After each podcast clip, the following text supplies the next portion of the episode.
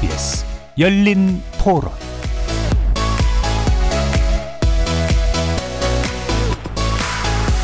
안녕하십니까. KBS 열린 토론 정준희입니다.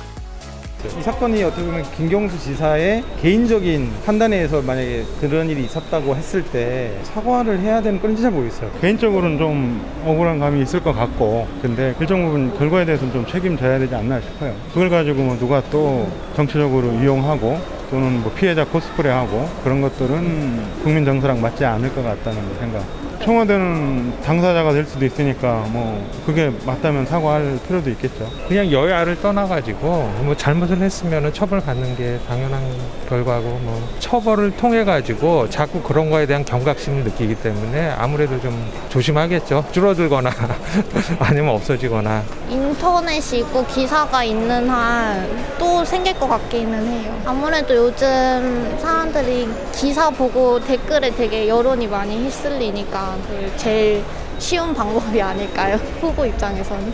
매번 선거하고 나면 의원직 상실하시는 분들은 뭐 매번 봐왔던 것 같아서 뭐 이런 일도 또 있지 말란 법은 없다고 생각이 드네요. 공정한 거? 그게 뭐 선거하는 원칙 중에 하나니까 공정하게 했으면 좋겠다는 거 정도 생각입니다.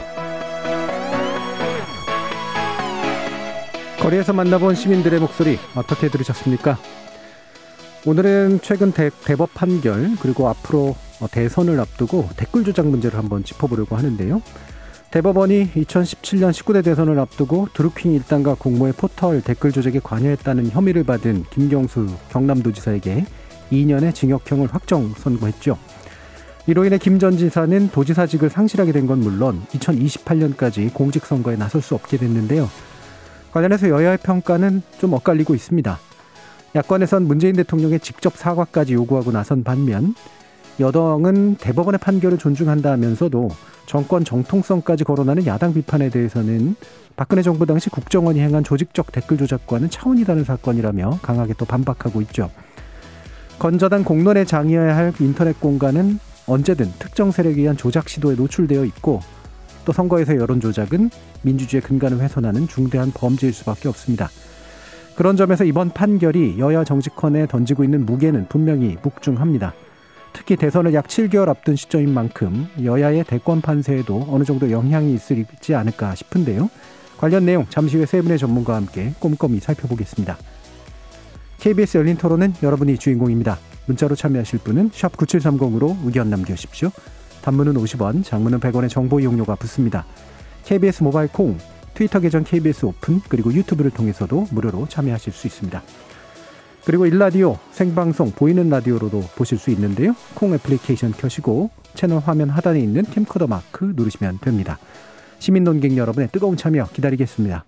KBS 열린 토론 지금부터 출발합니다. 살아 있습니다. 토론이 살아 있습니다. 살아있는 토론, KBS 열린 토론.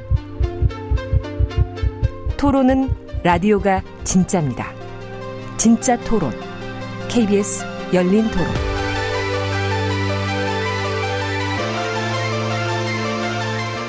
오늘 이야기 함께 해주실 세 분의 전문가 소개하겠습니다. 먼저 전 더불어민주당 상근 부대변인이셨죠. 조성호 변호사 나오셨습니다. 예, 안녕하세요. 그리고 전 미래통합당 조직부총장이셨습니다. 원영섭 변호사 함께 하셨습니다. 예, 반갑습니다. 그리고 여론조사 전문가시죠. 배종찬 인사이트K 연구소장 함께 하셨습니다. 안녕하십니까. 자, 흔히 이제 드루킹 댓글 여론 조작 사건이라고 부르고요. 음, 근데 이게 참 여러 가지 좀 어, 뭐라고 얘기할까요? 이렇게 첫 시작부터 전개되는 과정에 의외의 요소들이 굉장히 많았던 네. 이제 그런 사건이죠. 그래서 다소 복잡한 측면도 좀 있고요. 이 부분 배종찬 소장님께서 아주 잘 요약해 주실 것 같습니다. 네. 어, 2017년에 대통령 선거가 있었습니다. 같은 해 어, 대통령 선거가 있고 난 이후에 5월 5일 날 이 중앙선거관리위원회가 이 검찰에 드루킹 등 수사 의뢰를 합니다. 그러니까 대선이 있었던 직후에 드루킹 이른바 킹크랩으로 유명하지 않습니까? 예. 드루킹이 중앙선관위에 의해서 검찰의 수사 의뢰를 받았는데 검찰에서 수사를 해보니까 뭐 큰 혐의가 없더라. 그래서 무혐의로 같은 해 2017년 10월 달에 일단락이 돼요. 음. 근데 이게 어떻게 불거지냐면 이듬해 이제 2018년 1월 달에 그거 기억나실 거예요. 남북 여자 하키, 여자 아이스 하키 단일팀 기억나실 거예요. 네. 그때 이제 왜 단일팀을 하느냐. 그래서 어, 10대들 또 20대들의 반발이 막 일어났었거든요. 근데 그 당시에 이제 인터넷 댓글을 쭉 보니까 한 네티즌이 어떤 의혹을 제기하냐면 어 이상하다 댓글이 계속해서 똑같은 내용 또 비슷한 유사한 내용으로 정부를 비판하는 문재인 정부를 비판하는 내용이 계속 올라온다. 약간 댓글의 성격을 보니까 매크로 같은 내용을 기계적으로 반복해서 올리는 그런 내용의 의혹이 이제 일어났던 거죠. 예. 이 부분에 대해서 최근에 이제 이 킹크랩 댓글 관련해서 이제 추미애 어, 전 장관 관련성 이야기를 하는데 이때 이제 추미애 전 장관이 당 대표였어요. 예. 2018년 1월달에 아이고 수사해라 당장 의혹을 밝히자 이렇게 이야기가 됐는데 그때 이제 경찰이 수사를 해서 이제 한 세 명을 붙잡습니다. 그 세 사람 중에 한 사람이 누구냐? 바로 김동원, 네. 바로 드루킹이죠. 그러니까 이게 인터넷 댓글 조작하는 아이디 이름이 김 그 드루킹인 김동원 씨가 붙잡혔는데 이 사람 관련돼서 뭐 압수수색을 했지 않겠습니까? 그러다 보니까 휴대폰 이 포렌식을 해보니까 어떤 정황이 나오냐면 어 김경수 전 지사하고 관련성이 있는 내용이 나오는 거예요. 그래서 내용을 탈탈탈탈 털어봤더니 그 내용에서 어, 경제 공진화 모임입니다. 예. 이 인터넷 댓글을 하는 김동원과 같이 작업을 했던 사람들이 이른바 킹크랩이라고 하는 매크로 인터넷 댓글 조작 프로그램인 거죠. 이것과 관련해서 어 김경수 전 지사와 관련이 있다. 이렇게 해서 이제 수사를 쭉 해봤더니 그 관련성이 나오게 되고 그 부분에 대해서 어, 국회에서 이건 특검이 필요하다. 그래서 2018년 6월 달에 이제 특검이 발족을 하게 됐죠. 우리가 예. 기억하실 텐데 어, 그 당시에 이 수사를 하는 과정에서 이 뇌물 관련 어, 의혹이 노회찬 전 의원에게 또 나타났습니다. 그러다 보니까 어, 노회찬 전 정의당 의원이 극단적인 선택을 하는 상황까지 이르게 됐던 사건이죠. 예. 어, 뭐 이 부분 이제 뭐 여러 개의 단계를 가지고 좀 얘기를 해 주셨습니다만 네. 일단은 이제 원래 2018년 1월에 민주당이 이제 댓글 관련된 수사를 의뢰했던 게 어, 있었고 그러다가 이제 나오게 된 게 이제 이 당원이었기 때문에 또 나오게 된 게 이제 지사와의 연결성에 관련된 문제. 그다음에 기존에 이제 선거 과정에서 이 사람이 좀 문제가 있었는데 어, 그냥 넘어갔다. 라면서 이제 특검이 이제 결국 재간이 된 거고 민주당도 받아서 이제 진행이 된 거죠. 그래서 굉장히 좀 여러 가지 복잡하게 얽히면서 일파만파로 이제 쭉 퍼져나간 이제 그런 사건이라고 이제 볼 수가 있는데요. 어, 결국에는 이제 김경수 경남도지사 대법원에서 확정 판결을 받았습니다. 자, 배 소장님께 네. 다시 이걸 또 여쭤야 되는지 모르겠습니다만 김 지사의 혐의에 대해서만 간단히 얘기해 주시죠. 두 가지입니다. 하나는 이제 업무 방해 혐의고 하나는 이제 공직선거법 위반인데 어, 수사가 이제 특검에서 쭉 진행이 되다가 2019년 1월 30일 날 1월 30일 날 어, 김경수 지사에 대해서 댓글 조작 징역 2년에 법정 구속이 됐고요. 네. 또 공직선거법 위반으로 어, 집행유예가 이제 선고가 됐습니다. 그러니까 이제 업무방해 혐의는 댓글 조작에 관여를 했다라는 거죠. 1심에서부터 이제 쭉 제기된 것은 판결에 네. 포함이 된 것은 적어도 드루킹의 어, 시연 관련돼서 어, 김경수 전 지사는 내용을 알고 있었다. 관련이 있다. 음. 관여가 됐다. 이렇게 보는 것이고 그다음에 이제 공직선거법 위반은 뭐냐면 드루킹 경제공진화 모임 쪽에서 한 인물에 대해서 어, 오사카 총영사직을 요구했는데 뭐 그건 힘들 것 같고 센다이 총영사가 일본입니다. 어떨까라고 하는 이제 제안이 오고 갔는데 결국 실행은 안 됐습니다. 예. 그래서 이제 2심에서도 어 그대로 이제 업무방해 혐의 댓글 조작 2년 그대로 유지가 됐고 또 공직선거법 위반도 집행유예로 어 됐는데 이 부분이 이제 공직선거법 위반 부분은 이제 어떻게 됐냐면 무죄가 됐어요. 이 집에서 왜? 무죄가 났죠. 예. 그는 왜냐하면은 2심에서 결과적으로 센다이 총영사가 이루어진 것이 아니지 않느냐. 그렇기 때문에 그것은 무죄가 됐는데 특히 이제 2심 내용에서 이른바 어, 닭갈비 이야기가 나오는 건 뭐냐면 그 시연회를 할 그 시점에 실제 이제 영수증이 있다. 그래서 닭갈비를 주문을 했고 그 닭갈비를 먹었기 때문에 이것은 실질적으로 그 시연회를 볼 수 있는 물리적 환경이 안 됐다. 예. 이게 이제 김경수 전 지사 쪽에서 주장을 하는 건데 특검에서는 어떤 수사를 했냐면 당시에 같이 있었던 경제 공진화 모임의 사람들에게 계속 물어본 거예요. 네. 전역을 그렇다면 어, 시연회가 있을 때 전역을 어, 김경수 전 지사와 함께 했느냐. 근데 경제 공진화 모임 회원들의 일관된 답변은 같이 한 적이 없다. 우리는 같이 식사를 하지 않았다. 이렇게 이야기되면서 어떻게든 저떻게든 어, 시연회를 알고 있었다. 관여됐다. 이렇게 되면서 최종 대법원 어, 선고 내용은 2심과 그대로 어, 결정이 났습니다. 예. 그러니까 대법원은 결국 2심 판결을 그대로 인정을 해서 예. 그 업무 방해 혐의에 대해서는 2년의 실형, 그다음에 공직선거법 위반 혐의에 대해서는 무죄를 유지하는. 네. 이제 그런 결론이 나왔습니다. 자, 그래서 확정 판결이 된 셈이니까요. 이에 대해서 이제 정치적인 시각도 있을 테고 또 법률적인 시각도 있을 텐데 두 가지 다 아마 말씀 주실 수 있을 것 같아요. 일단 원영석 변호사님에서 야당의 입장도 얘기해 주시면서 또 나름대로 법률가적인 판단도 좀 해주시죠. 지금 그 우리가 어, 댓글 조작이나 이런 그 인터넷 포털에 대한 관여에 대해서 혀, 의구심을 갖지 않았던 게 아니에요. 무슨 말이냐? 그 그때 2017년 대선에도 저희가 네이버 본사를 항의 방문합니다. 여러 가지 뭐뭐 실제 검색 1위 뭐 이런 거라든지 뭐 여러 가지 이렇게 포털에서 밝혀진 포털에서 나타나는 행동들이 의, 의심 의구심이 드는 게 굉장히 많았고 그 부분에 대해서 뭐 어떤 로직이 문제가 있는 거 아니냐를 네이버에 이제 항의 방문도 하고 그 당시에 이제 뭐 자유한국당이었죠. 근데 그때도 뭐 아니다로 이렇게 일관하니까 우리도 뭐 수사권이 있는 게 아니니까 예. 그냥 이게 어 아닌가 보다 하면서 또 넘어갔던 거예요. 그런데 만약에 추미애 대표가 고발한 게 아니면 이게 제대로 수사됐을까? 음. 이게 추미애 대표가 굉장히 큰 역할을 하셨어요. 이 문제에 대해서. 민주당 대표가 고발을 하니까 이걸 정말 경찰에서 제대로 한번 수사해 보자라고 이게 진행이 된 거지. 아마 저희가 어떤 혐의점을 잡아가지고 조사를 했다 그러면 아니면 고발을 했다 그러면 아, 초반 초동 수사가 사실은 제대로 되지 않았을 수도 있다. 저는 이제 그렇게 생각을 하는데 근데 어쨌든 저쨌든 추미애 대표의 그런 큰 역할로 이게 이제 초반에 어, 초동 수사가 이루어지고 그 수사가 특검까지 이제 연결이 된 거죠. 근데 그 과정에서 어, 이 현대사의 한 장면을 장식하는 어찌 보면 사건이라고 저는 생각을 하고 있는데 이 재판 너무 오래 했어요.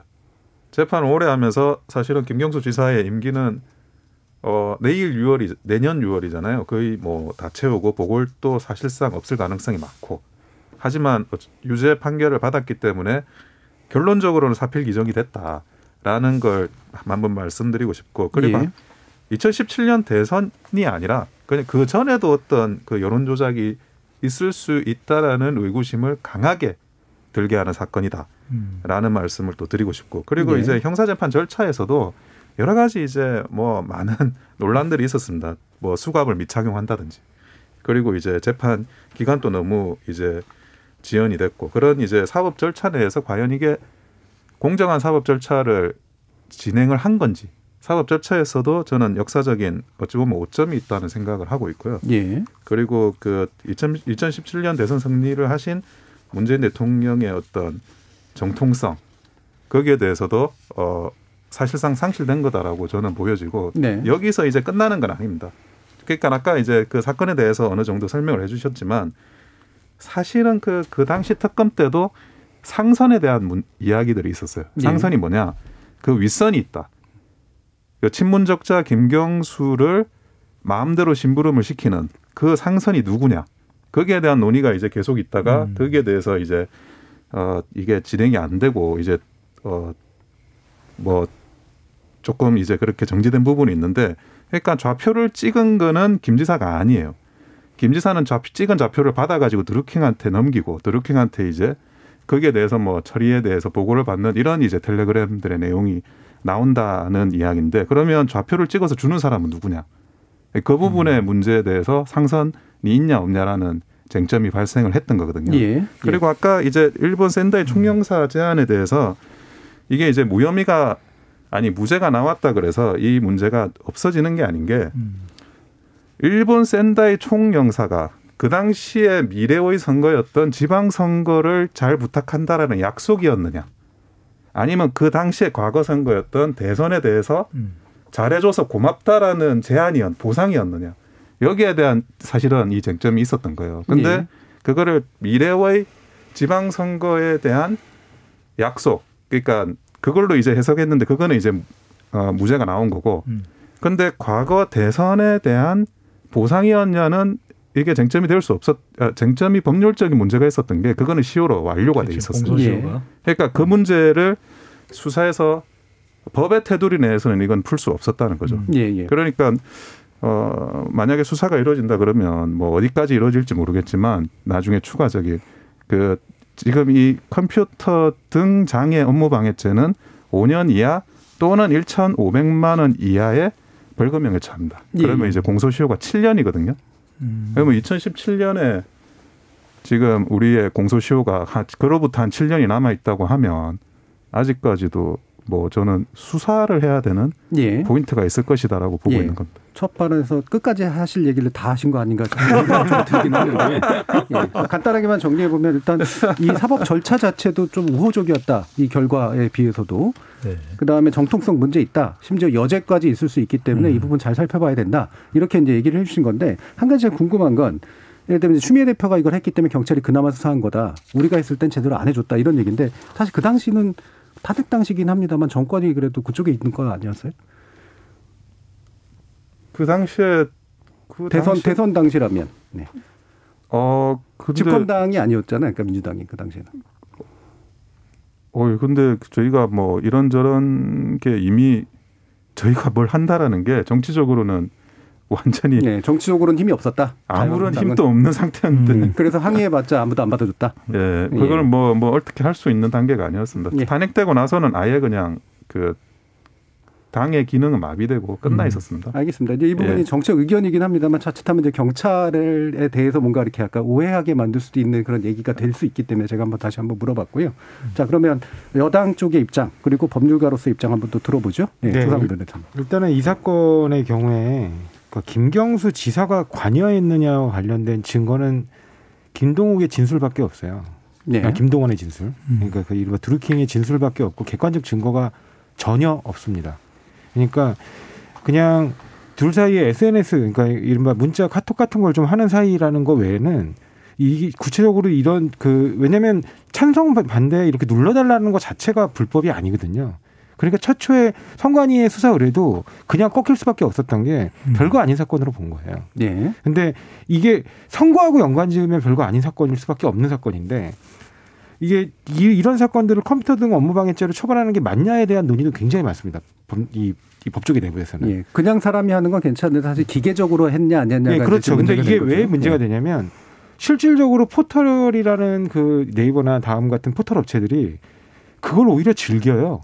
예, 방치하고. 예, 방치하고 즐깁니다. 왜냐하면 이게 이른바 댓글 장사라고 저희가 표현하는데 음. 댓글에 막 찬반이 막 그게 막 좋아요, 나빠요, 뭐 이런 게 많으면 많을수록 사람들이 그 댓글 자체에 관심을 갖게 되고 댓글 서비스를 제공하는 건 포털만 하거든요. 예. 음. 이, 이 언론사들이 기사 그 언론사 페이지에서 그게 잘 활성화되지 않습니다. 그러면 결국에는 해당 언론사 페이지를 직접 가는 게 아니라 포털을 통해서 언론사 기사를 읽게 되는 구독률이 높아지게 되고 이렇게 되면 결국에는 얼- 그 포털의 페이지 뷰가 올라가기 때문에 광고 단가가 올라가게 되거든요. 네. 음. 그러니까 이런 것들 때문에 사실상 방치하고 있는데 이걸 업무 방해다?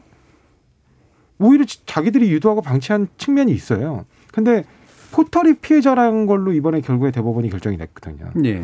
공직선거법 위반은 어찌됐든 뭐 여러 가지 논의가 아까 뭐 원석 변호사님도 말씀하셨지만 있지만 뭐 그거는 논의에 불과하고 판결로 확인된 건 그냥 네이버 다음 같은 포털의 업무를 방해했다는 거예요. 예. 음. 과연 포털이 그걸 방해했다고 인식조차 하고 있는 것이냐. 그 사람들이 과연 피해자라고 얘기할 수 있는 것이냐부터 이 사건은 좀 이상한 사건입니다. 예. 그리고 두 번째로 제가 지적하고 싶은 건 법률가로서 이런 컴퓨터 등 업무 방해와 관련해 가지고 이게 무슨 예를 들면 컴퓨터 시스템망의 장애를 초래하는 사건들이 있어요. 음. 이른바 이그 디도스라든가 거. 디도스 같은 음. 피 공격을 통해서 그러면 그거는 자, 장애 정도가 심각하고 업무에 타격을 입는 그 주체의 업무 방해 정도가 심각하거든요. 그런 사건이 아니고 이렇게 댓글이나 아니면 선호도 조작, 그러니까 대표적인 게 이제 이른바 음. 그 SNS를 통한 뭐 저기 홍보 마케팅 같은 하는 업체들이 음. 이런 순위 조작 같은 예. 것들을 관여하는 사건들이 있거든요. 그런 사건에서 제가 알기로는 징역형의 집행유예도 선고된 게 없는 걸로 알아요. 예. 다 벌금으로 끝났던 사건들인데 음. 왜냐하면 아까도 말씀드렸듯이 피해자가 실제로 피해라고 생각하지 않거든요. 근데 이거는 1심에서부터 아주 유상하게 그 현직 도지사를 음. 법정 구속하면서 실형을 선고했어요. 최 거의 제가 알기로는 최초로 알고 있는데, 그러니까 그렇게 되게 독특한 일입니다. 그- 예. 그렇기 때문에 아까 원희수 변호사님께서 사법 절차에 어떤 혜택을 입은 것처럼 표현하신 건 납득할 수 없는 주장이고요. 예. 그리고 실제로 그, 그 부분 관련해서 뭐 재판이 길었다거나 이런 사건, 지금 2019년 1월에 기소된 사건입니다. 음. 대법원까지 가는데 불구속 사건 이 정도면 빨리 끝난 거예요. 네. 다 아실 거예요. 웬만한 사건들이 음. 얼마나 길게 흘러가는지. 그 옛날에 홍준표 대표 같은 경우도 보세요. 몇 년 동안 했습니다. 예. 그리고 그분 도지사 마치고 심지어 대선까지 출마했어요. 음. 그런데 대선 출마해가지고 선언 출마 선언한 뒤에 선고됐거든요. 대법원에서. 예.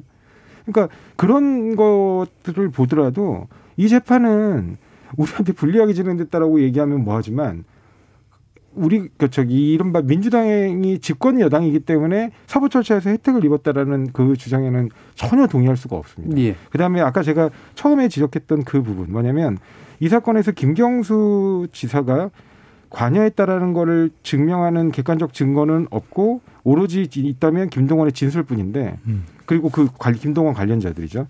그 사람들의 진술이 계속 바뀝니다. 내용들이 계속 바뀌고 심지어 뭐 이런 얘기도 있어요. 예를 들면 그, 그 사람들이 나중에 그 다 들통난 거죠. 카톡 대화방으로 우리가 김경주 지사한테 매달 100만 원씩 받기로 했다. 그 돈을 받기로 했다라는 걸로 얘기하자. 그렇게 얘기해야 저쪽이 제대로 엮인다. 예. 이렇게 공모한 정황이 드러나는 것도 있어요. 심지어. 그러니까 거짓 진술을 자기들끼리 공모한 거죠. 그리고 또 하나는 어, 그때 김경수 지사가 시연회를 봤다는 걸 어떻게 알았냐 그랬더니 창가를 통해서 봤다는 거예요. 나중에 현장 검증 가보니까 창문이 없어요. 그 방은.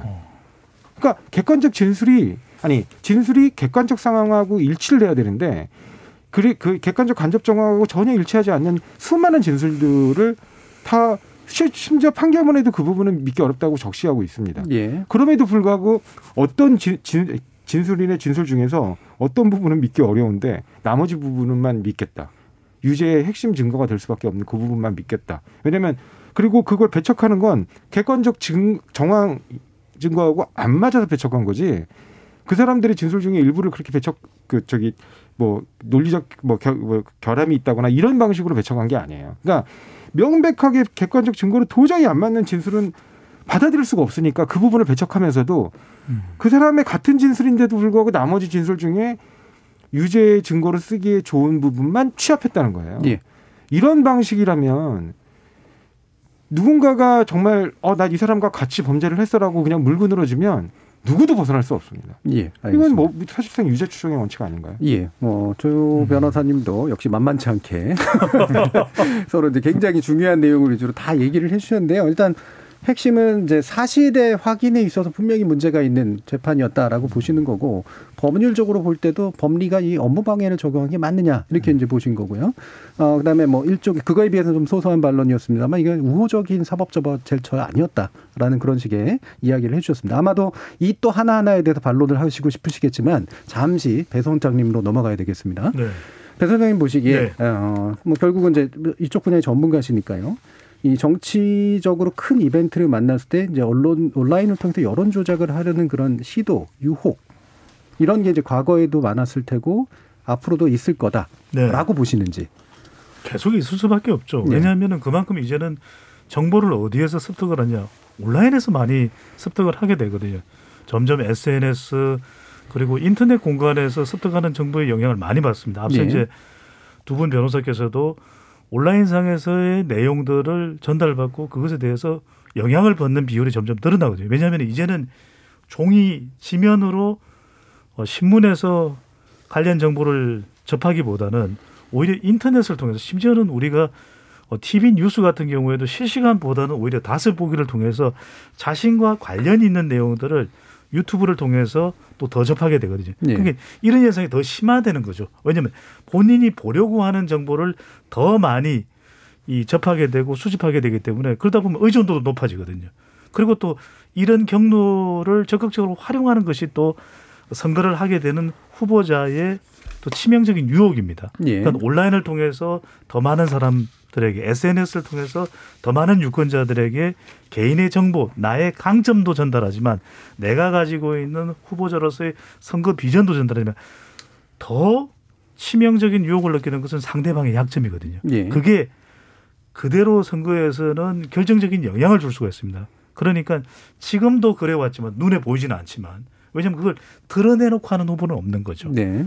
이 공식적이고 또 합법적인 게 아니라면 앞으로도 이 영향은 더 커지면 커지지 줄어들긴 힘들다고 봐야겠죠. 알겠습니다. 자, 그럼 다시 이제 어, 쟁점 토론으로 좀 가봐야 될 것 같은데요. 그러니까 개별 하나하나의 이제 법률적 어떤 판단에 대한 쟁점으로 얘기하면 또 너무 좀 길어질 것 같기 때문에 일단 굵직한 이야기를 좀 해보도록 하죠. 결국에는 이제 야당 측에서 어, 이 문제가 윗선, 아까 상선이라는 표현을 썼습니다만, 대, 그러니까 대통령까지 연계 지으려고 하는 건 뭐 아까 좌표를 찍었다라는 표현을 해주셨고, 어, 그러면서 이제 이게 분명히 더 이상의 어떤 몸통이 있을 것이다. 라는 식의 얘기를 하면서 이제 정통성 주장까지 이제 하고 계시는 거잖아요. 자, 이 부분에 대해서는 조영아 변호사님 어떤 말씀 주실 수 있을까요? 아 이거는 사실은 이 정말 그 김경수 지사가 이제는 뭐 이제 영화의 몸이 되겠지만 김경수 지사한테는 모욕적인 말입니다. 아니 그 국회 현 그때 당시 현직 국회의원이었고요. 가장 유망한 이른바 그, 그 친노 그 계, 계열이라고 보통 이렇게 구, 예. 일반 국민들이 일부 인식하고 계시는 그 주자들 중에 가장 선두 주자이고 주목받던 정치인이었어요. 근데 그 사람한테 무슨 상선입니까? 자기가 스스로 의사결정하고 실행하고 해야 되는 사람인 것이지 누구의 지시를 받는 수준이 아닌 거예요. 네. 이미 그거는 노무현 대통령 때 비서관으로 있으면서 그 일은 끝났습니다. 그러니까 자기가 독자적인 정치인으로서 미래 권력을 준비하던 사람인데 그런 사람이 뭐 어떻게 무슨 상선이니 뭐 지시를 받느니 하십니까? 하겠습니까? 그리고 여기 지금 뭐 원영석 변호사님도 선거 해보셨으니까 아시겠지만 지금 문재인 그때 당시 후보였겠죠. 후보가 그럴 정신이 있나요? 자그마한 그 국회의원 선거에서도 정말 정신이 없습니다 후보는. 네. 에이 그 그냥 정해준 일정을 소화하기 바빠서 캠프 자체가 어떻게 돌아가는지 자체를 인식조차 못 하거든요. 음, 후보도 오히려 일정에 묶여 있는 경우가 그렇죠. 그냥 손잡고 끌고 다니는 대로 인사하고 그다음에 연설하고 그다음에 그 간담회하고 사람 만나고 그러느라고 정신없이 바쁜 때이기 때문에 뭘 구체적으로 심지어 캠프 인선조차 자기가 못하니까 보통 예. 선대본부장이라든가 선대위원장을 내세우지 않습니까? 그 정도로 후보는 그냥 시키는 대로 정말 그- 그 기계적으로 움직일 수밖에 없는 굉장히 바쁜 그것도 선거 중에 가장 크잖아 크다는 대선에서의 대선 후보라는 거는 이런 뭐 그 구체적인 것들을 할 수 있는 여력이 없어요. 예. 근데 거기다 대고 만약에 이렇게 뭐 윗선이 있니 상선이 있니라고 얘기하는 건 김경수 지사에게도 모욕이고 그다음에 그걸 선거에 대한 기본적인 메커니즘을 조금이라도 아는 분들이라면 터무니없는 얘기라는 걸 너무 잘 아실 겁니다. 예. 그리고 이 부분 관련해서 정권 정통성을 자꾸 얘기하시는데 아니 선거 다 해보시면 이렇게 주변 분들 중에 캠프에 있는 심지어 캠프 내 캠프 내 누구도 선거법 위반으로 처벌되는 사례들이 왕왕 있어요. 네. 지금도 많습니다. 많은 많은데 그럼 그러면 그 후보들 전부 다 지금 사퇴하셔야죠. 예. 통제가 안 될 수 있어요. 아마도- 심지어 예. 예. 또 다른 주장은 이제 그건 것 같아요. 결국 이걸로 당선된 거 아니냐라고 하는. 그리고 예. 그건 아실 거예요. 그 이전에 이른바 그 뭐 나중에 또 얘기가 나오는지 모르겠지만 국정원 댓글 사건에서 그 댓글 벌어진 건 국가 범죄이고 그것 때문에 정보기관의 범죄이기 때문에 더 예. 중대한 것도 있지만 당시에는 지지율 차이가 크지 않았습니다. 한 3%좀 넘었던 걸로 알고 있거든요. 15%가 넘는 지지율 차이예요. 2등하고. 예. 17% 예. 포인트. 그러면 이게 의미가 있나요? 예. 이거를 해야 될 정도의 우리가 절박함이 있었을까요? 예. 그러니까 애초에 이 선거판에선 그때 당시 27년 대선은 민주당의 승리로 그냥 사실상 아까 말씀하셨듯이 그 정당이 그 스스로 국가 권력을 갖고 있음에도 불구하고 그 국가 권력을 통제하지 못할 정도로 거의 와해된 상태에서 예. 치르는 선거였기 때문에 민주당의 승리는 당연히 예측됐고 누구도 그거에 대해서 부인하거나 물음표를 갖고 있지 않았던 선거예요. 예. 그 선거에서 우리가 그 민주당 쪽에서 왜 그걸 해야 되나요? 예. 그래서 세 가지로 정리됩니다. 김경수 지자는 스스로 음. 그러니까 누군가에 의해서 움직일 수 있는 상태도 아니다. 후보는 그럴 만한 시간이나 정신도 없다. 선거는 네. 그런 게 아니다. 그다음에 결과적으로 이거에 의해서 영향받을 수 있다라고 하는 건 터무니없다. 네, 자, 이런. 말씀이십니다. 예. 예, 원본 예, 예. 그첫 번째는 이제 그 어, 범죄자들이 이제 뭐 내 그 가장 많이 하는 변명 중에 하나가 내가 그런 사람이냐라고 되묻는 거예요. 그러니까 내가 그런 나쁜 사람이냐라고 되묻는 게 김경수 지사의 이제 최후 진술문의 그 주요 이제 맥락이던데 그 판결은 이제 어 결국 확정된 판결은 어 그런 이제 그 선거 부, 부정선거 선거 부정에 개입을 해서 업무 방해를 했다라는 게 판결 이유 중에도 나옵니다. 그게 대선에 2017년 대선에도 이제 영향을 미쳤다고. 그리고 두 번째는 이제 어, 무조건 자기들이 어, 민주당이 이기는 선거였다라고 이, 이 이야기를 하시는데 첫째 그, 그 당시에 자유한국당이 지는 거 맞았어요. 이길 수 있는 방법은 솔직히 없었어요. 근데 뭐가 있냐면 안철수 대표가 중간에 이제 그 선거 기간이나 선거 기간 직전 그쯤에 여론조사를 1등을 하게 됩니다. 예. 그리고 실제로 그 드루킹의 그런 이제 댓글 조작이나 이런 것들의 50% 이상이 안철수 대표한테 집중되고 있었습니다. 그러면 안철수 대표가 어찌 보면 이제 그 한때 여론조사 1위를 하다가 다시 이제 결과적으로 3등으로 처진 이 많은 과정들에 과연 그러면 어 드루킹의 댓글 조작이 영향이 없었을까? 음. 그거는 우- 단순히 우리 당만 생각할 문제가 아니라는 거죠. 실제로 문재인 대통령도 득표율이 이제 40%대 그 정도 이제 불과를 했던 거고 나머지 이제 그 우리 당은 사실 선거법 보조, 선거비 보조를 못 받을까봐 그 정도로 네. 초반에 굉장히 그 걱정을 했었습니다. 예. 그 그러면 그 나머지 쉐, 나머지 표의 쉐어들은 이제 안철수 대표한테 가는 거였는데 예, 어차피 사실 두 분께서 입증할 수 없는 주제를 가지고 얘기하시는 거기 때문에 그 각각의 논리적 근거만 좀 얘기해 주시면 됩니다. 예, 예, 예. 그래서 충분히 그거는 이제 그 대선 결과에 영향을 미쳤다는 말씀을 드리고 예. 그리고 이제 마지막으로 말씀드리는 건 이제 그 이승만 대통령이 하야할 때를 말씀드리고 싶어요. 네. 이승만 대통령이 그때 어, 부정선거로 하야를 하시는데 자기 선거가 아니었어요. 자기 선거 대통령 선거의 부정 때문에 하야한 게 아니라 부통령 선거, 부통령 선거의 부정 때문에 이제 그 하야를 하게 됩니다. 예. 예, 그러기 때문에 이 문제를 가지고 뭐 상선이 아니면 아무 문제가 없다라는 식으로 이렇게 어, 접근하시는 것도 우리가 음. 그동안의 헌법 역사를 봐도 그거는 사리에 맞지 않다라고 말씀드리고 싶습니다. 예. 제가 짧게만 말씀드리면 아까 말씀하신 그 이승만 대통령의 하야와 관련해서는 대통령 대- 정부 통령 선거가 같이 있었던 거고요. 물론 그 부분 말씀만 맞을 수도 있지만 그 선거 부정보다도 더 중대했던 건 선거 부정을 덮기 위해 국가 권력을 조직적으로 써, 쓰면서 시위들을 탄압하고 그 과정에서 무고한 생명들이 죽고 그런 일이 벌어졌기 때문에 하야가 된 것이지 그, 그 단편에 딱그 부분만으로 대통령이 하야에 이르게 된 건 아니에요. 네. 하야시킨 건 4.19죠. 예, 그래서 4.19처럼 일어날 거냐 말 거냐의 문제는 일단 좀 지- 네. 지켜봐야 될 것 같고요. 다시 또 한 가지 쟁점, 요건 짧게만 얘기해 주셨으면 좋겠는데, 왜냐면 배 소장님께서 많이 기다리시니까. 네. 자, 아까도 이제 잠깐 조 변호사님께서 얘기해 주신 것처럼 지금 이제 야당의 주장에서 보면은 어, 국정원 댓글 조작 에 관련된 문제까지도 얘기가 나오는데 이제 송 대표 같은 경우에는 이건 분명히 구조적으로 다른 문제다라는 이제 중점이 다르다라는 얘기를 해주셨잖아요. 그 부분 말씀 좀 해주시죠. 네. 사실은 그 국정원 사건 같은 경우에 심각성은 뭐냐면 과거 우리가 아주 오랫동안 그, 그 선거를 거쳐오는 동안 정보기관과 군의 조직적인 선거 개입의 폐해가 얼마나 심각했는지 많이 경험을 했어요. 네. 그 경험의 결과가 지금의 공직선거법입니다. 엄청 촘촘하고 전 세계 어디에도 없을 정도로 꼼꼼하고 촘촘하고 빠져나갈 구멍이 없는 아주 디테일하고 세세한 부분까지도 다 규제하는 법이 법이 지나실. 정도로까지 하죠. 예, 그래서 오히려 자, 자꾸 위헌성 논란이 나와서 헌재에서 여러 차례 위헌 결정이 내려진 바가 있어요. 일부 조항들에 대해서 그 정도로 탄탄하고 꼼꼼하게 되어 있습니다. 음. 그런데 그런 것들을 다시 한번 군사정부 시설로 되돌려서 잠타는 사건이고요. 그 사건의 가장 큰 그 또 문제점은 뭐냐면 국가 세금이 들어갔다는 것도 물론 굉장히 심각하지만 정보기관이기 때문에 정보기관의 모든 예산은 아시다시피 특활비입니다. 검증이 안 돼요. 음.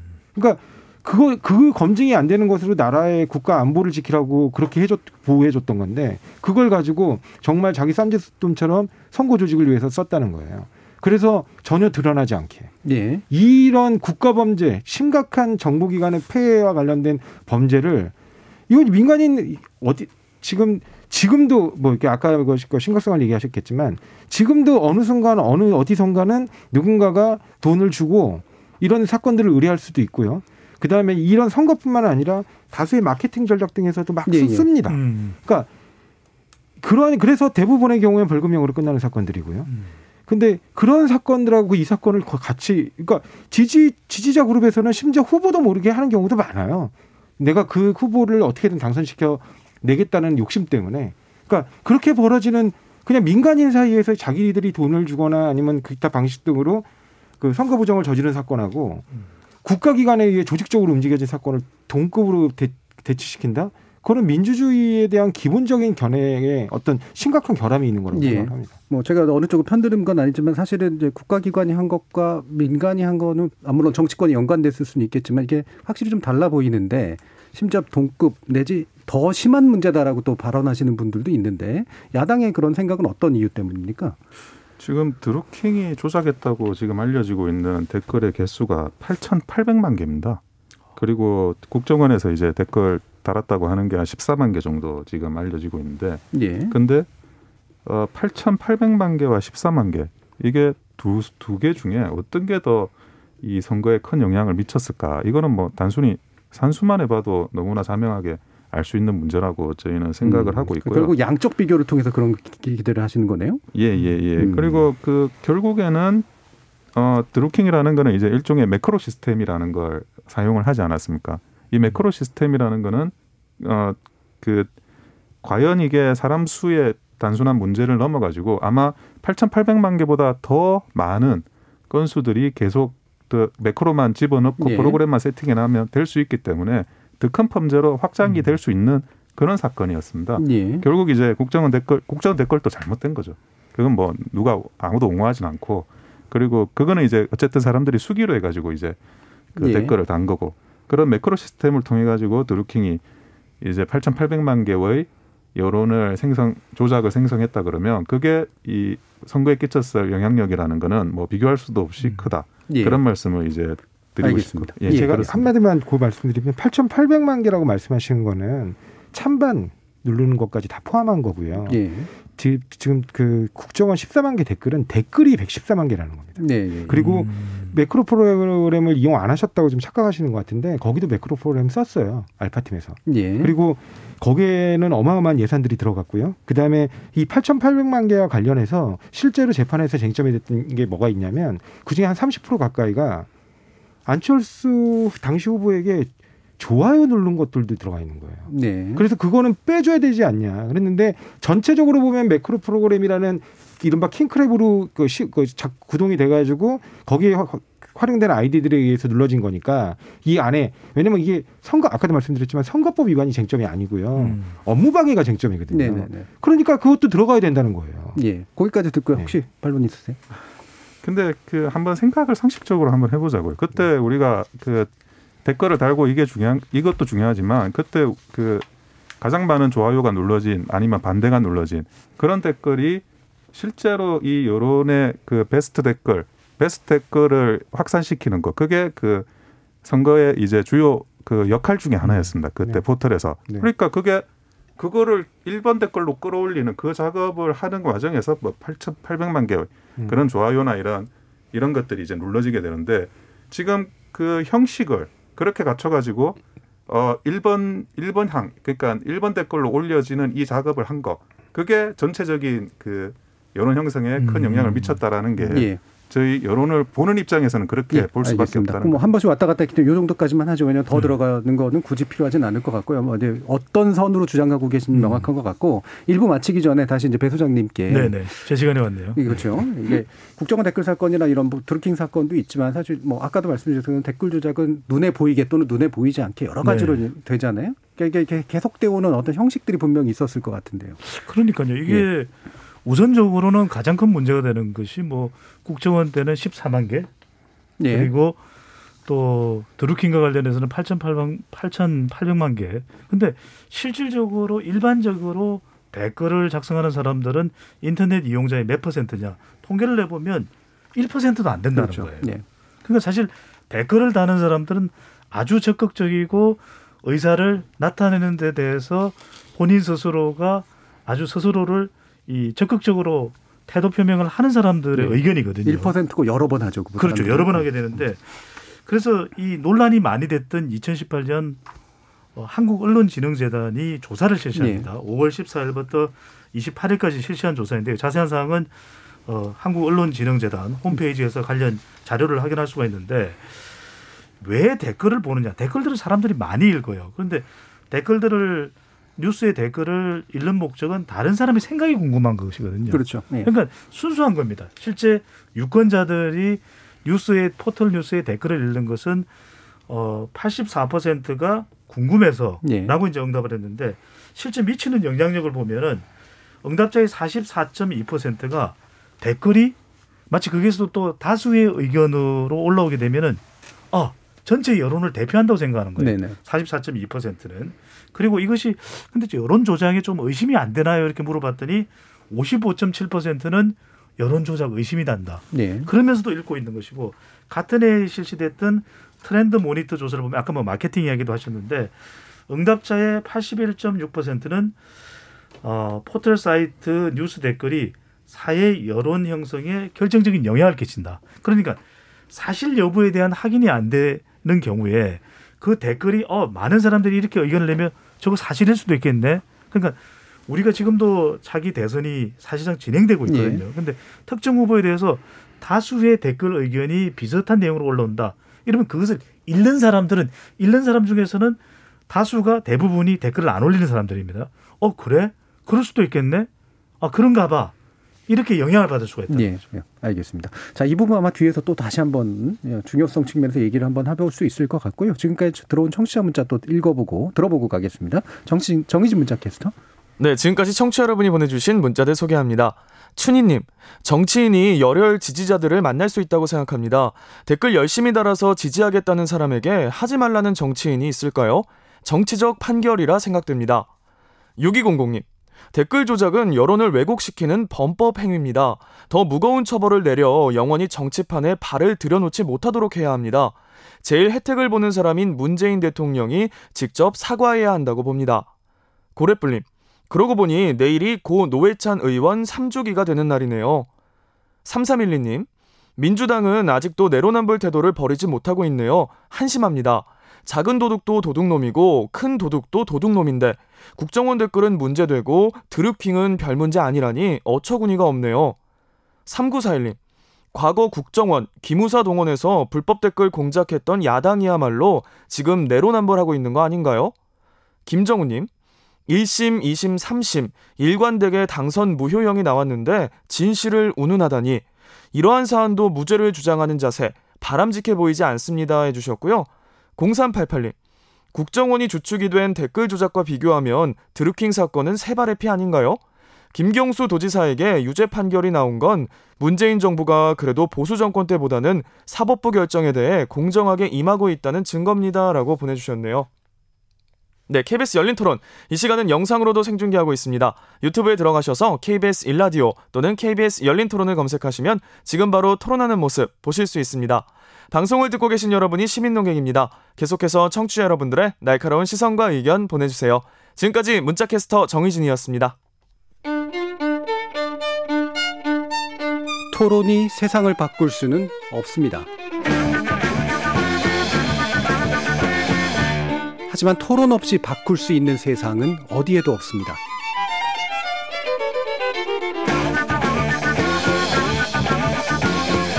세상의 선한 변화를 갈망하는 당신. 정답이 아니라 질문의 힘을 믿는 당신. 우리 KBS 열린 토론에서 만납시다.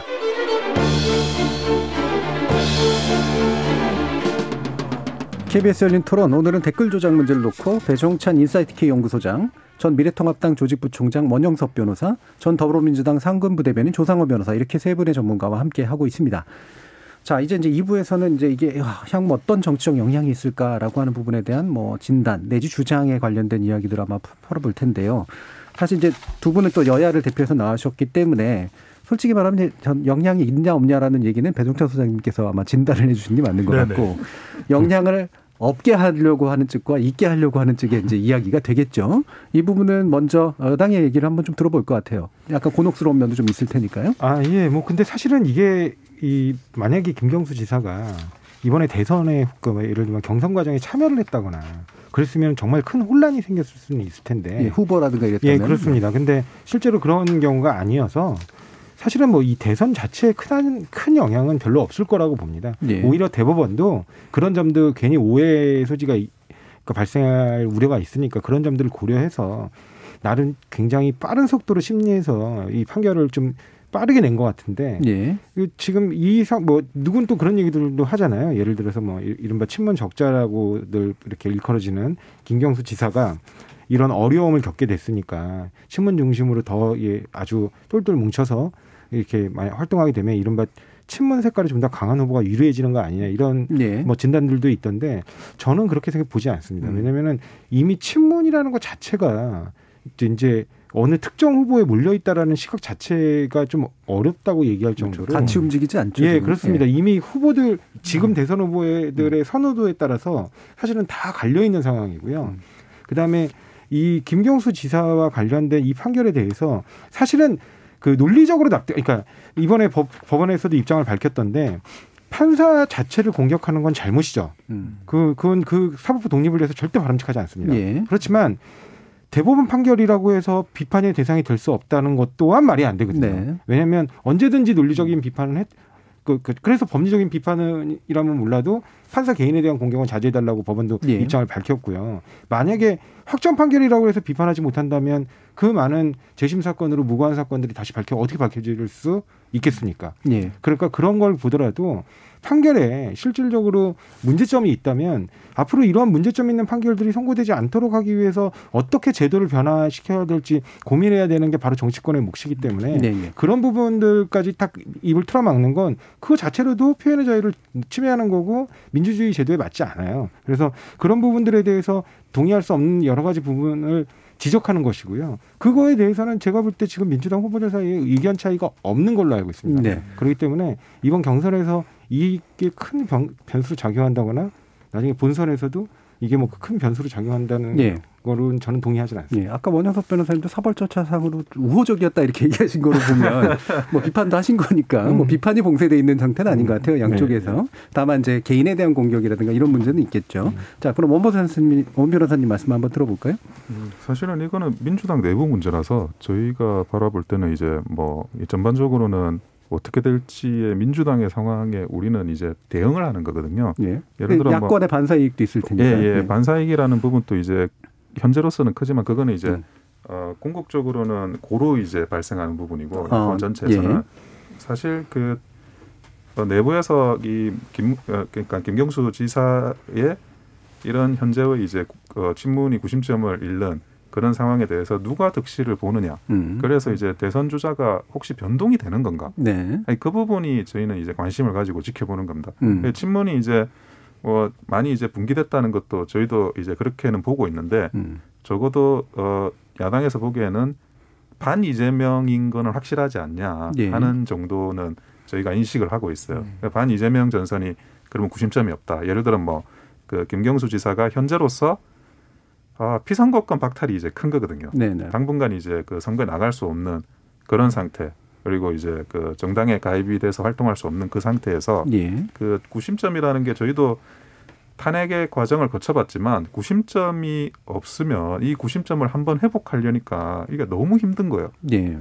지금 현재 그, 그 김경수 지사를 대체할 만한 그런 민주당의 구심점이 있는지 만약 구심점이 없다 그러면 그런 친문의 어떤 탄탄한 사실 우리 당에서 보기에는 그 민주당의 친문이라는 거는 굉장히 탄탄한 조직이거든요. 네. 그런 조직이 약간 이제 어, 흔들리거나 와야 된다 그러면 음. 그거를 그러면 이재명 지사의 이익으로 연결될 거라고 생각을 하고 있고 예. 그러면 우리 야당 입장에서는 사실 전반적으로 아 이재명 지사를 대비해야 되는 건가? 음. 지금 사실 이낙연 전 지사가 계속 이제 전 총리가 올라가고 예. 있고 박빙 뭐 이강 체제로 간다 그러는데 어 그거보다는 이제 이재명 지사 쪽으로 어, 마음속으로 이제 그 주요 후보라고 생각하면서 음. 준비를 해야 되지 않을까 음. 그 정도를 생각을 하고 있습니다. 이준석 대표는 이재명 지사가 쉽다고 얘기를 하셔서 상황이 그럼 좋아지는 거 아닌가 싶기도 정말. 정말 쉬우면 그런 얘기를 했을까 싶습니다. 원래 원래 그 예.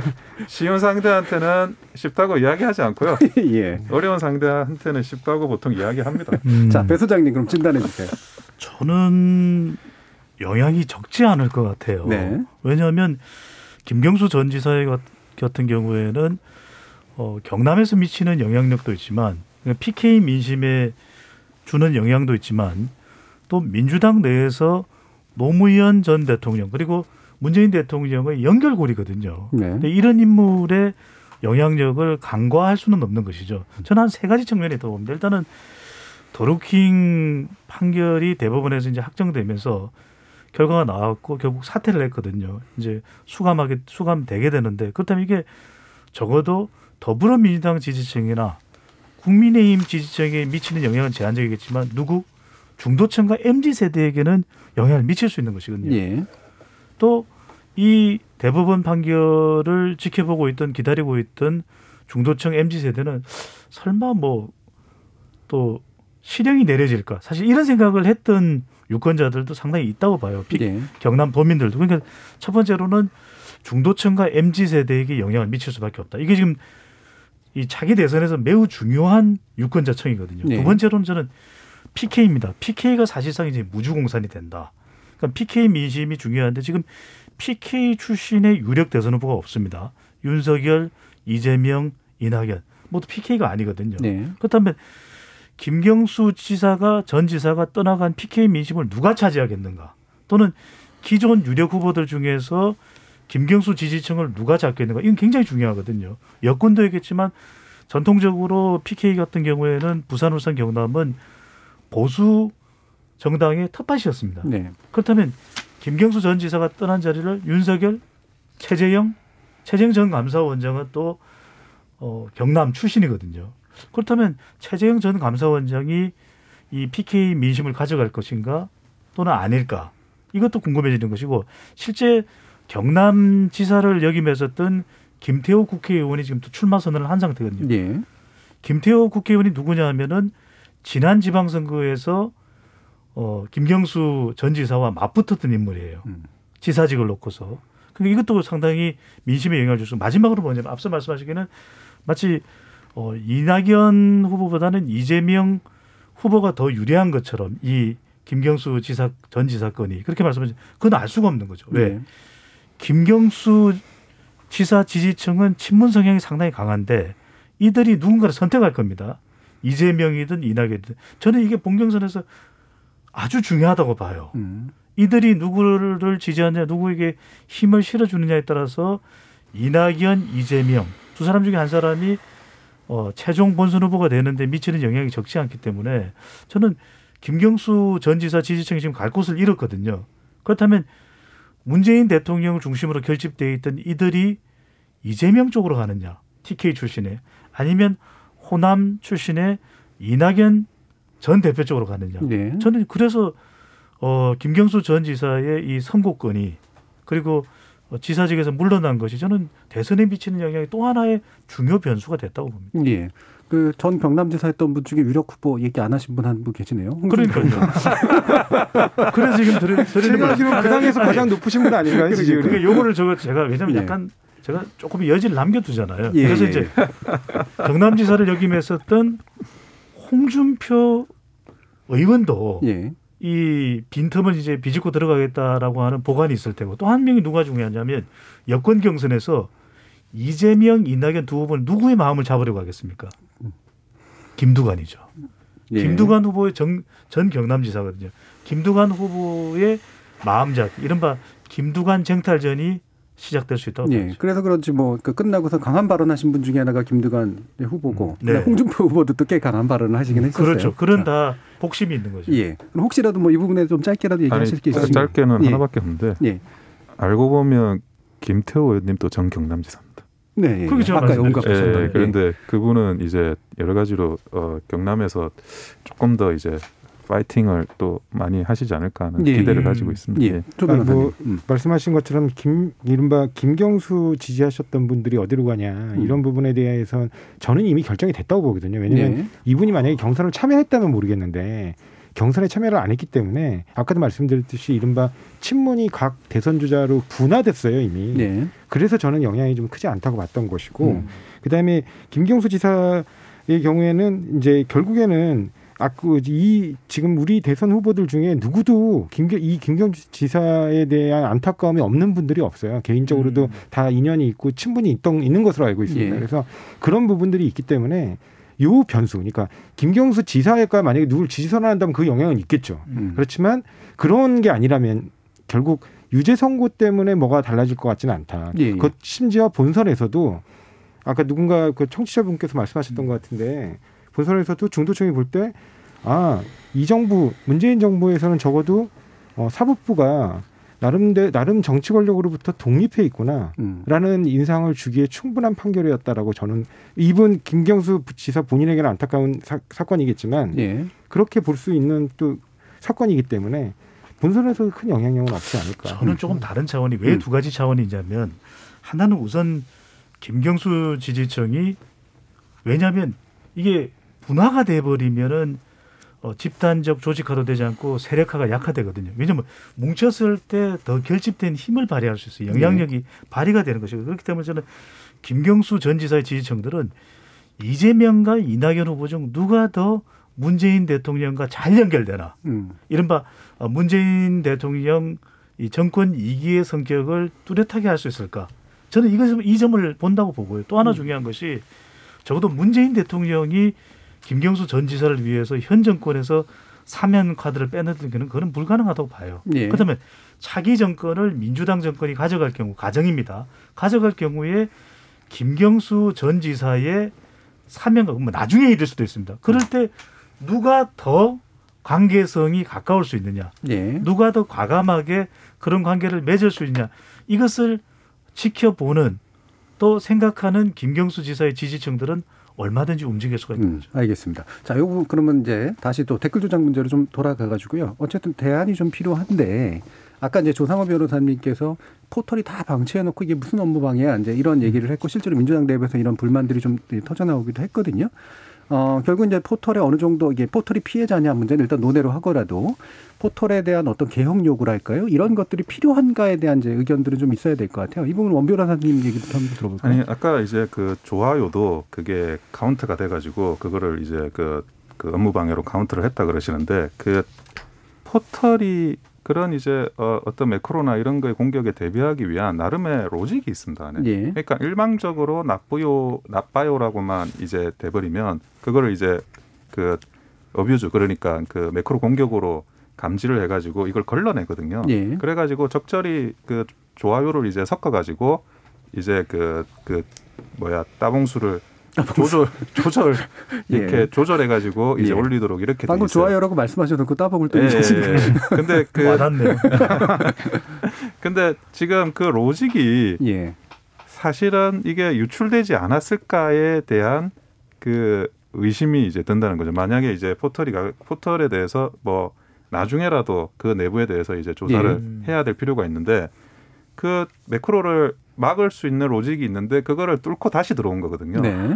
그러니까 이 로직 그래서 그 로직을 사실은 네이버나 이런 측에 그 뭐 어떤 메커니즘에 의해 가지고 이게 그 매크로에 걸려 들었느냐 이거를 사실은 알아내는 게 음. 어찌 보면 또 이 전체의 이런 걸 예방하기 위한 핵심이기도 합니다. 그러면 그 단순히 이게 해킹으로 이게 뚫린 건지 예. 아니면 내부자가 유출을 했는지 음. 그 문제에 대해서 어 사실은 필요하다면 수사도 필요한 부분이고요. 반드시 이 내부의 문제는 밝혀야지 왜냐 이거는 굉장히 기술적인 또 부분이에요. 네. 그러다 보니까 이게 해결이 안 나면 이 문제가 이제 재발될 가능성이 계속 있다는 거죠. 예. 그러니까 네이버로서는 매크로를 막으려고 했다. 근데 그게 뭐 유출이 됐건 아니면 뭐 누군가가 뭐 해킹을 했건 간에 그걸 우회해서 성- 성공시킨 거기 때문에 어떤 기술적인 문제가 있었는지 일단 확실하게 알아내야 된다.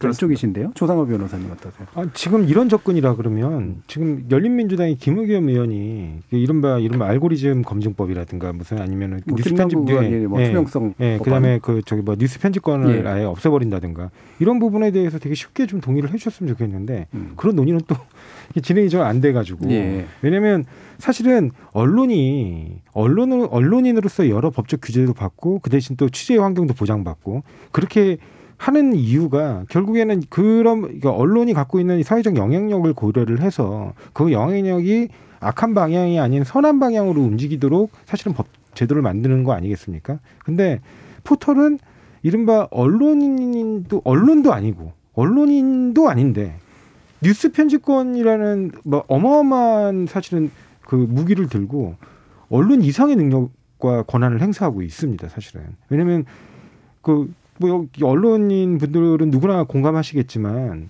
언론 일면에 대형 기사로 실리는 거하고 저 마지막 구석에 중간에 사이사이에 조그맣게 3단 기사로 실리는 거하고 가치 가치가 같겠습니까? 예. 당연히 다를 수밖에 없는데 이른바 이름 첫 페이지 첫 페이지에 어떤 기사를 올려줄 수 있느냐를 포털이 결정한다는 건 포털이 그냥 언론사예요. 그것도 예. 매머드 언론사죠. 왜냐면 190개 뭐 수백 개의 언론사들을 자기가 선별해서 그 중에 몇 개 선택된 언론사들 등록을 시켜주고 그 등록된 언론사들로 하여금 그 기사를 제공받은 다음에 자기 마음대로 배열할 수 있다면 음. 이만 이만한 언론사가 어디 있습니까? 예. 그러니까 그러니까 포털은 그런 부분들에 대한 권한을 제거해야 된다는 거예요. 예. 그래서 포털은 말 그대로 포털이 뭡니까? 모- 모든 그, 그 어떤 인터넷 세상에 들어가는 관문 역할이어야 되는 거잖아요.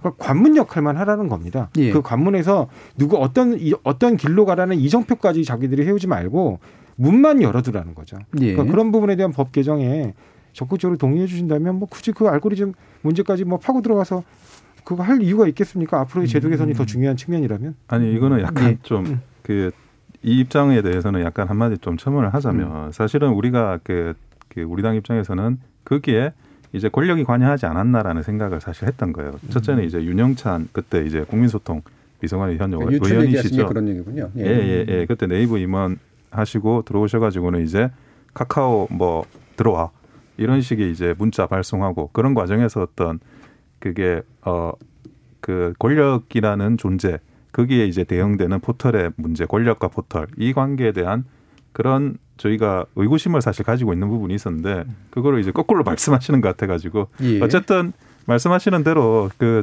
포털이 진짜 말 그대로 관문으로서 그렇게 만들어지고 그 행동하기를 바랍니다. 저희가. 예. 제가 한마디만 저 말씀드리고 싶은 건 윤영찬 의원이 네이버 임원 출신이에요. 근데 누구도 다 아시겠지만 네이버 댓글의 압도적인 수는 국민의힘 지지자들입니다. 그거 그러면 네이버가 그저 윤영찬 의원이 국민의힘을 위해서 그렇게 뭐 그걸 흘려줬다는 얘기인가요? 그 지지자 쪽에? 그거 좀- 그거는 좀 안 맞는 것 같아요. 압도적인 댓글이 국민의힘 지지자라는 건 그거는 아니 뭐 지금 포털에 들어가 보시면 알아요. 예, 이른바 다음은 그- 민주당 지지자들이 많고 확인이 안 되시는 제가 같아요. 네이버는 국민의힘 지지자들이 예. 많다는 거는 예, 정설이잖아요. 그 부분은 근데 약간 논점이 좀 다른 문제 같아요. 네. 그러니까 유출을 혐의- 혐의를 이제 사실은 두신 거고, 근데 결과적으로는 누구한테 유리하냐의 문제에 두신 거기 때문에 논점이 예. 약간 다른 문제 같고요. 배종찬 소장님 의견도 한번 좀 간단히 들어볼까요? 그러니까 이게 우리가 뭐 신의 한수 해법이 있으면 좋은데 더군다나 뭐 언론 개혁, 팩트 체크, 미디어 전문가 또 우리 정준희 교수님도 계시잖아요. 근데 갖가지 아이디어는 많이 나옵니다. 그러니까 2018년부터 지금까지 줄곧 뭐 한 3년여 시간 동안도 여러 가지 아이디어들이 아이디어들이 논의가 됐는데 계속 방법들은 또 진화돼요. 예. 그- 그것을 뚫을 수 있는 방법. 그러면 네이버나 다음에서 차단하도록 알고리즘을 만들면 그걸 못 뚫을까? 어떻게든 뚫어내는 거죠. 그 의도만 가지고 있으면 매크로는 진화되는 것이니까. 그러니까 이 드루킹 이후에도 몇 가지 대책들이 나왔었습니다. 어, 뉴스 제목을 클릭하면은 이제 포털 사이트에 머무르는 것이 아니라 언론사 사이트로 연결되는 아웃링크 의무화 또 그 외에 이제 댓글도 어느 하나가 계속해서 반복적으로 올라오지 못하도록 댓글을 최신 순으로 정렬하는 것또 포털 댓글을 아예 폐지하자. 최근에도 예능 관련되는 뉴스는 댓글 못 달게 하잖아요. 그다음에 또 하나는 이제 인터넷 실명제를 도입하자. 그런데 표현의 자유도 있거든요. 그래서 계속 막는다고 해서 그럼 곡관문을 못 열 것이냐?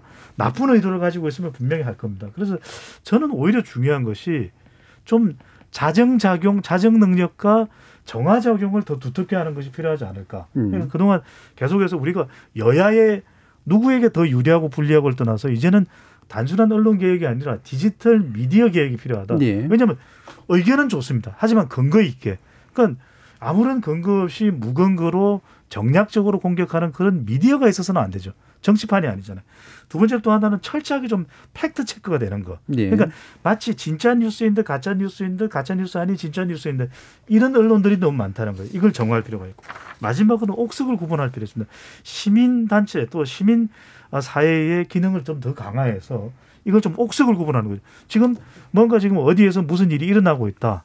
이것을 좀 더 우리가 유권자 다수의 차원에서 방지하는 노력이 좀 음. 덧붙여져야 되지 않을까라는 생각을 합니다. 예, 강력한 어, 언론 개혁의 지표를 가지고 나오셔서 네네. 예, 전문가 같은 그런 느낌을 무신 주셨습니다. 자, 이제 마무리할 시간인데 한 1분 이내로 예. 자, 또 다른 제언 있으시면 말씀을 주시도록 하시죠. 조상훈 네. 변호사님부터. 아, 예. 뭐 사실은 이, 저, 이른바 온라인 뉴스가 이제 이른바 지- 지상 뉴스, 지면 뉴스를 대체한 거는 이미 오래된 일입니다.